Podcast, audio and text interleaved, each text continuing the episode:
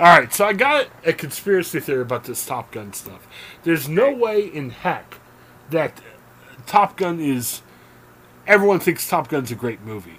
So I think Tom, either Tom Cruise paid everybody off to say nice things about um, you know, Top Gun Maverick, or our leadership of the...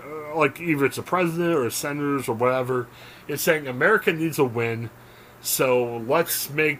So we consider that this is a win, that all of the critics like Top Gun Maverick, or, or even though it has nothing to do with the original Maverick. Or, or Tom Cruise is the hero that we can all get behind. So we forget about gas prices, or...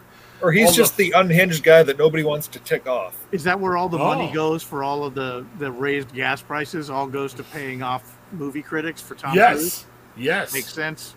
That there, uh, you didn't have me, but now you got me. That tracks. Yes, very much.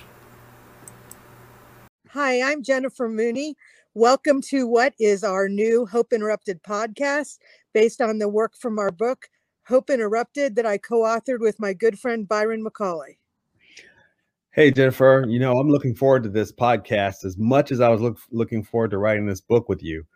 We hope to interview some uh, high impact folks as well as have a little fun.